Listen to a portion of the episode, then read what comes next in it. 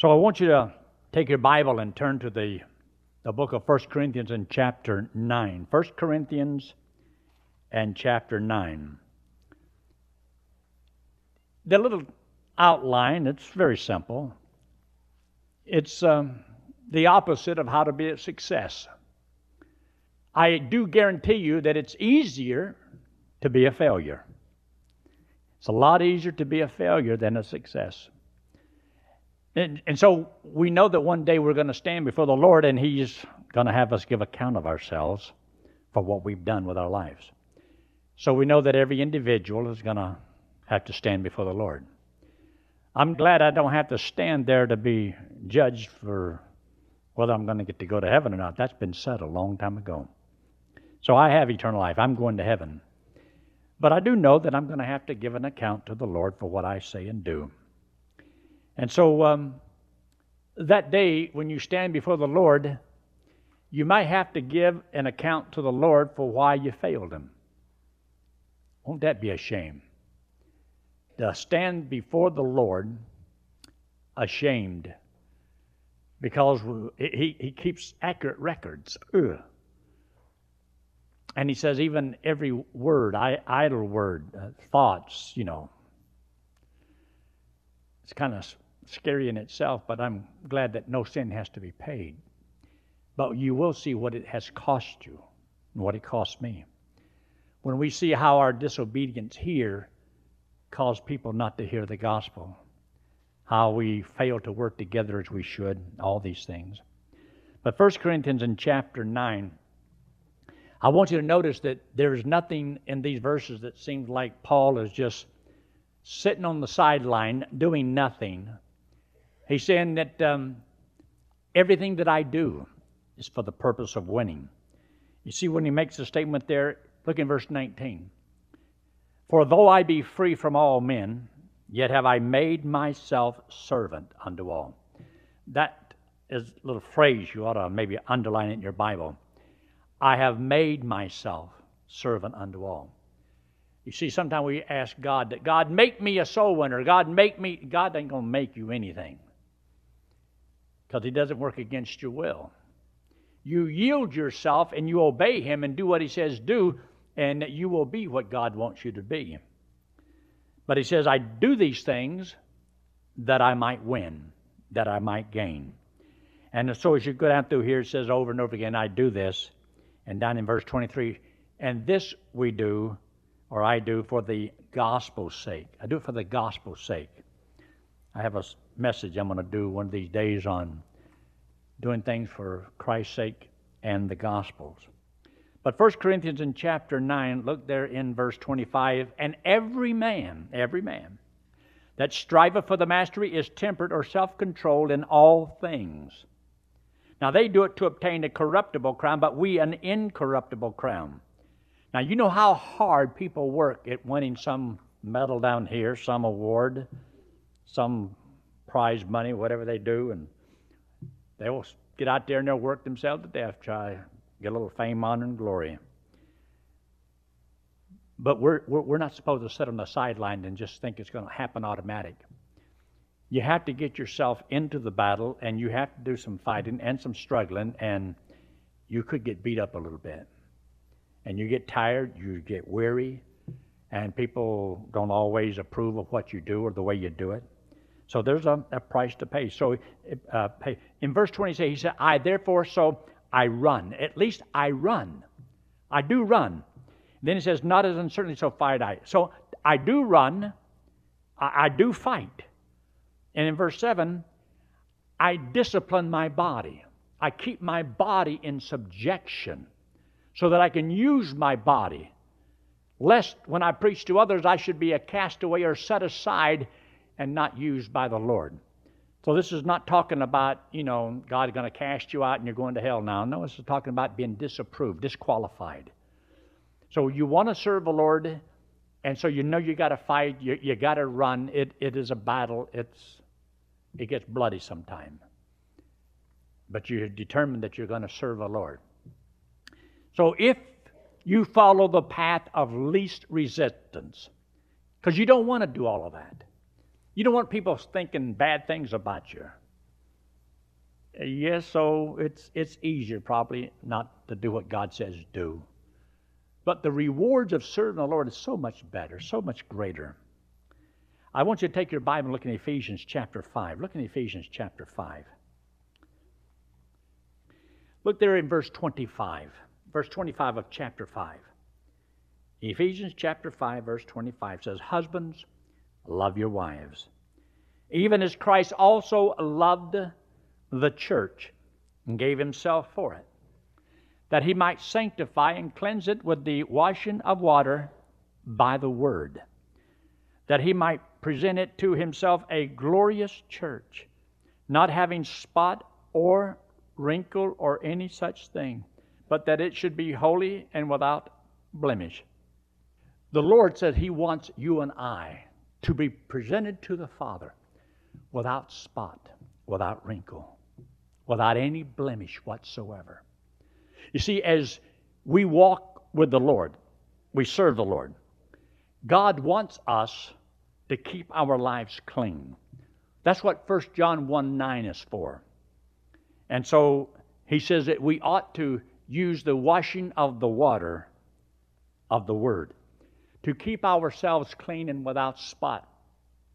Because you and I know one day we will stand before the Lord and have to give an account. But how do you want to stand there? The Bible talks about in the book of Colossians about presenting us. It's one thing to be there and another thing how you're presented. So I think it is important. Look in Luke chapter 9, the Gospel of Luke and chapter 9. Luke chapter 9 and look in verse 23. The Gospel of Luke, chapter 9, verse 23, page 1086. But in verse 23 it says, "And he said to them all, if any man come after me." Now this is not for salvation, this is for service. "If any man will come after me, let him," and here's two words, "deny himself." What do you think deny himself? What do you think it covers? What does that mean? If Christ walked in here right now and says, "I want you to follow me, but to follow me, you'll have to deny yourself," my question would be, what? Deny myself, what? Well, whatever it is, it really wouldn't matter what it is.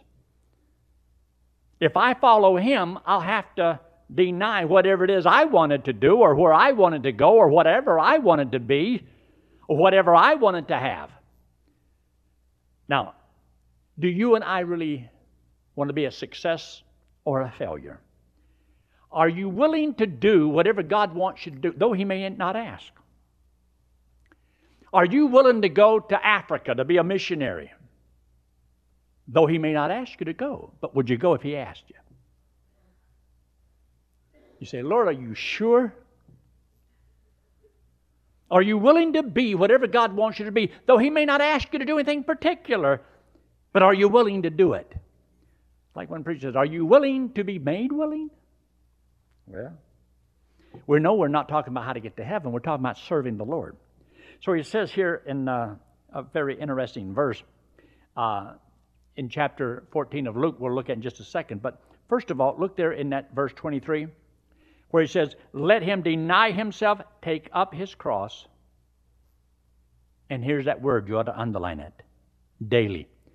See, every day you and I live should be a new commitment to the Lord.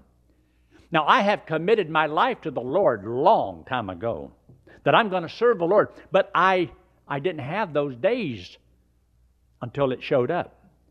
Now this day is here. Will I give the Lord this day? Will I take my responsibilities that God's given to me daily and fulfill God's will for me every day, every day? You see, you don't have to worry about, am I going to be in the will of God a year from now? Well, if I'm in the will of God today, and then when tomorrow shows up, I'll just commit that day, and then I'll commit the next day. But walking with the Lord one day at a time. One moment at a time. Just do what you can, what time you do have. See, it's easy to dedicate your life that you don't have yet, and hard to dedicate your day that you do have. So this is the day that the Lord hath made. This is the day that we commit to the Lord. This is the day that we serve the Lord. And so he says, deny yourself. Now, I believe there's three main things that we often refer to with the things of the world, the lust of the flesh, the lust of the eyes, and the pride of life. Are you willing to deny yourself the things of this world, the things that you could love in this world, the things you could get in this world, the things you could be in this world, and give all that up for whatever God has for you?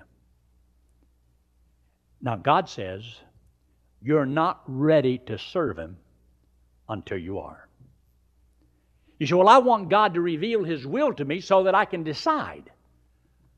God says, no, no, no, no. You go ahead and decide, and then I'll reveal it to you.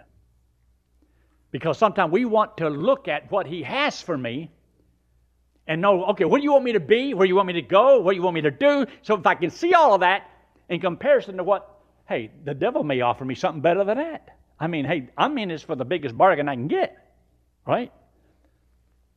So God says, no, it's not going to work that way. You go ahead and just commit yourself to the Lord. So I'm going to serve the Lord, and then trust the Lord to fill it in, whatever He wants. And that way you won't have such high expectations that when things don't work out your way, you won't fall apart. Because, see, all you want, whatever He wants, whatever He wants. See, then it doesn't matter. But if you make bargains with God in the sense that, Lord, I'll do this, this, and this, and this, and I want you to bless me, and then you expect, and then it doesn't happen.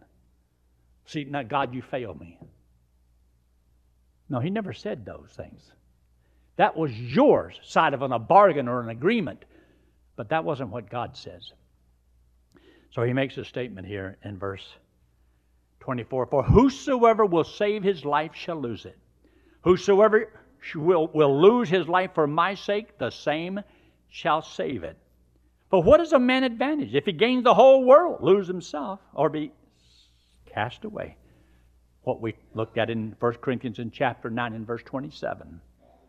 For whosoever shall be ashamed of me and my words, of him shall the Son of Man be ashamed when he shall come in his own glory and in his Father's and of the holy angels. You ashamed of Him? That's why Paul says, I'm not ashamed of the gospel. If you're not ashamed of it, you don't mind giving it. If you're not ashamed of the testimony of the Lord, then you don't mind serving Him. Unless you're ashamed. This is why sometimes people don't let people know that they trust the Lord on the job, because they know their testimony is not quite right. Or they're afraid or ashamed.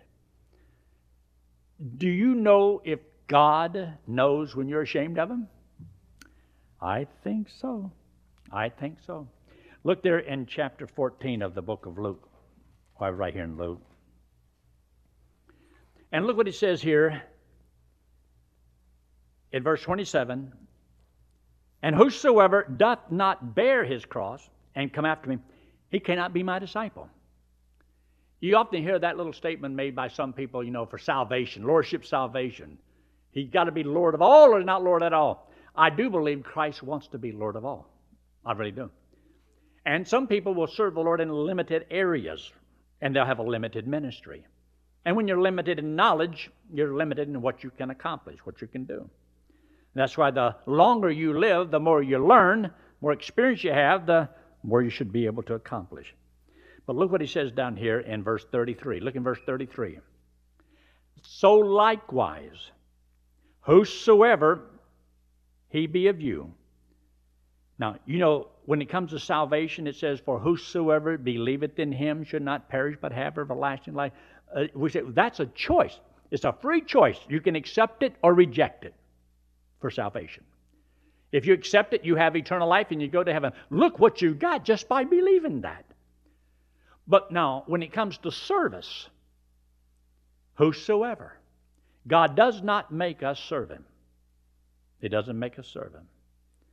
So He says, likewise, whosoever he be of you that forsaketh not all that he hath, he cannot be my disciple. Because if there's anything you're not willing to give up, stop being, or pursuing will stop you in serving the Lord the way you should. But you see, if you in your mind, though God may never ask you to give up anything, He may not cause you to lose so much, but if He did, would you be willing to do it? That's what God knows, see. God wants you to be willing to do whatever He wants and go anywhere, though He may not lead you outside of the city limits of Tampa, Florida. But if He opened the door and made it possible and you knew that's what God wanted you to do, you'd do it. Right? You'd do it.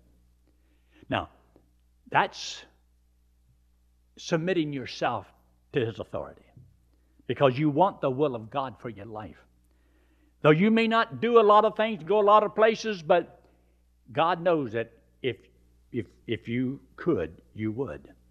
Because see, at times in our life, there's things that we can't do anymore. We can't go. But God knows that if you could, you would. I believe God knows that if you had $1 million, you'd give it. But He also knows that you're struggling with that $10 you got in your pocket. Lord, I'd give it all if I had it. If I had $1 million, I'd give $1 million. No, you wouldn't. If you got $10, you won't give it out, and you ain't going to give $1 million. Now, you may say things. God's looking for sincerity of what a person really believes. So the Word of God, I believe, is very good and very clear. The second thing I want you to look at there, alienate yourself from good Christian fellowship. These are things that help you to be a failure, and that is when people do not faithfully attend church, don't faithfully hang around the right kind of people, it is going to make a difference in your life. It really will.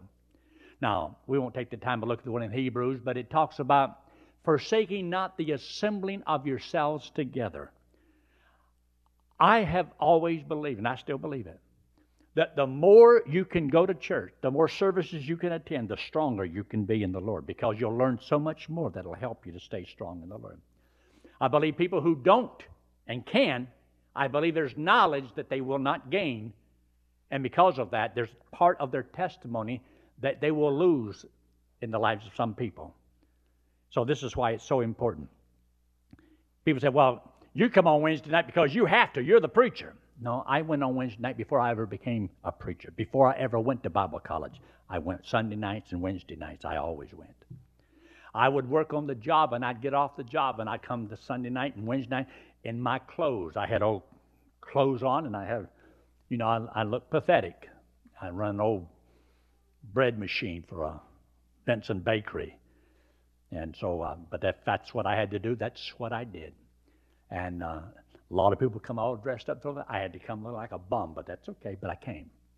I did what I could, however I was dressed, but I was faithful in doing it because I was always afraid the preacher might preach something that I need. I was afraid they might preach some great thing that I might learn, and I don't want to miss anything. Have you ever wanted to go to everything because you're afraid something's going to happen, you're not going to be there to see it? James is like that. He wants to get in, that's why he wants to get involved in everything. Because you're afraid something's going to happen and you won't be there to see it. I want to learn as much as I can. Whenever I was at Florida Bible College and Dr. Stanford was going to preach, I want to hear everything he had to say. Why? Because I know. I want to be able to do what he does, so I want to know what he knows. So there's a reason why we do it. Turning your Bible to the book of Ecclesiastes, all the way back to the book of Ecclesiastes. And look in chapter 4. The book of Ecclesiastes in chapter 4.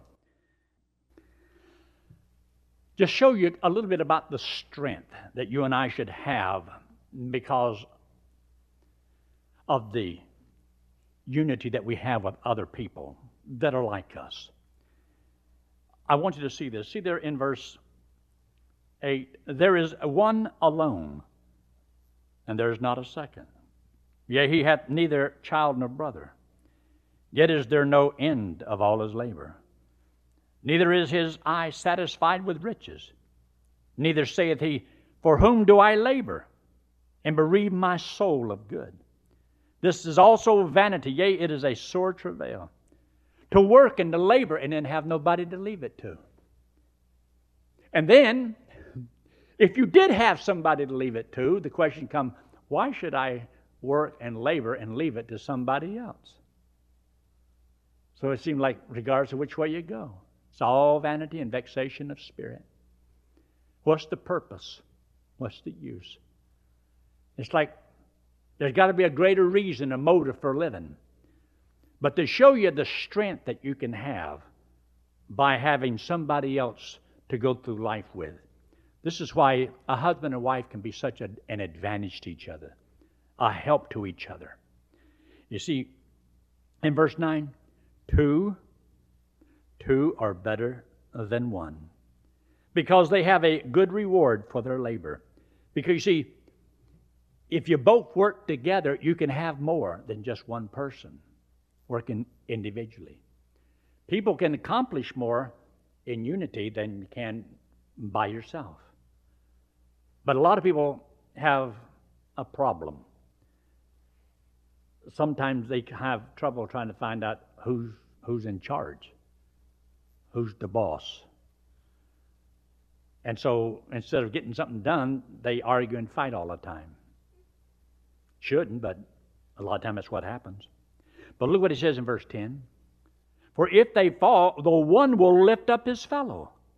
But woe to him that is alone when he falleth, for he hath not another to help him up. That's why it's good for a man and woman to love each other in such a way that when one falls, the other one's there to help pick him up, to help encourage him. And not just in marriage, it can also be in church. To know that you've got somebody that helps to encourage you. Because sooner or later, just about everybody has a weak moment. You get down, you get discouraged. You're fighting, you're struggling, and you got cares and problems, and sometimes you just need somebody to talk to. Somebody just to share things with that you know won't squeal on you and tell everything to everybody else. But you need a good friend that you can talk to and confide in at times. Well, he says, and you might like number 11. Again, if two lie together, then they have heat. But how can one be warm alone? Isn't that a good verse? Ain't that a good verse? Especially on a cold night. Boy, on a cold night, it's so nice. Sometimes I tell you, I'll set up sometime, and you know, and my feet will get cold, and I don't even know I done got cold.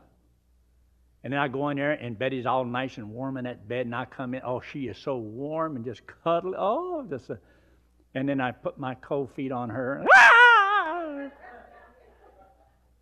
But, you know, it's so neat. But there's advantage of two people helping each other. Well, look what else he says in verse 12. He says, and if one prevail against him, two shall withstand him. In other words, if somebody comes after me, boy, it's sure nice to have a friend. I had that happen one time. I had about 3 or 4 guys that were going to beat the tar out of me. And they had already done got my arms and held them back. And another guy had already done took his hands named Melvin. I'll never forget Melvin. I've tried to forget Melvin. The Melvin hauled off and he hit me across the face as hard as he could. Man, like to knock me silly. Well, it did knock me silly. And then he wound up and he was going to do it again. And my buddy standing there, his name was Butch Langley. And he says, that's enough. Sure. I thought, why didn't you stop him the first time he did it? But at least he stopped them the second time they were fixing to do it. I'm still trying to decide if he was my friend. Or if he put him up to that, I don't know. I don't think so. But look what he says. In verse 12, and if one prevail against them, two shall withstand him. And a threefold cord is not quickly broken. You can take one little strand and break it easy. Put 3 of them together. Won't break. I was watching one time this old cowboy movie, and they were talking about how they can't stand against the white men because the Indians, you know, are being killed by the white man, and the Indian breaks one arrow as he's talking to his Indian friends, you know, because as one, we can easily be broken. But then he put about 10 of them together, and you can't break 10 of them. He said, the unity caused us to be strong.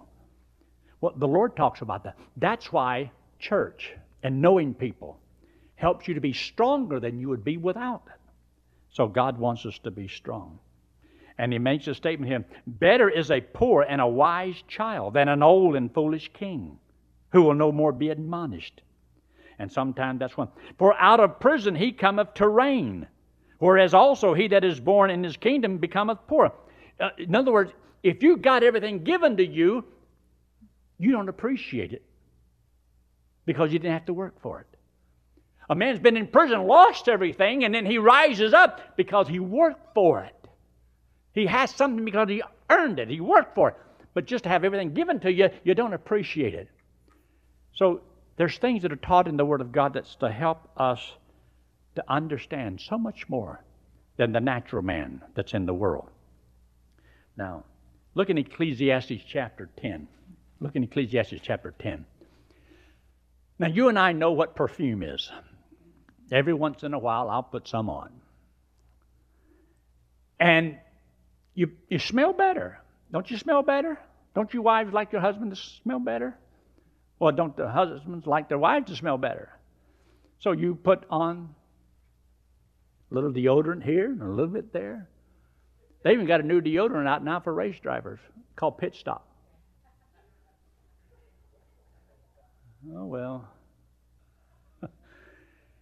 Anyway, we're moving right along here. In verse 1, dead flies in the apothecary. In other words, what he's talking about is dead flies in the ointment. Dead flies in the perfume. See, you and I are supposed to be sweet smelling to the Lord by our sacrifice of praise and whatever God has for us, so that our lives are examples to others and acceptable to God and well-pleasing.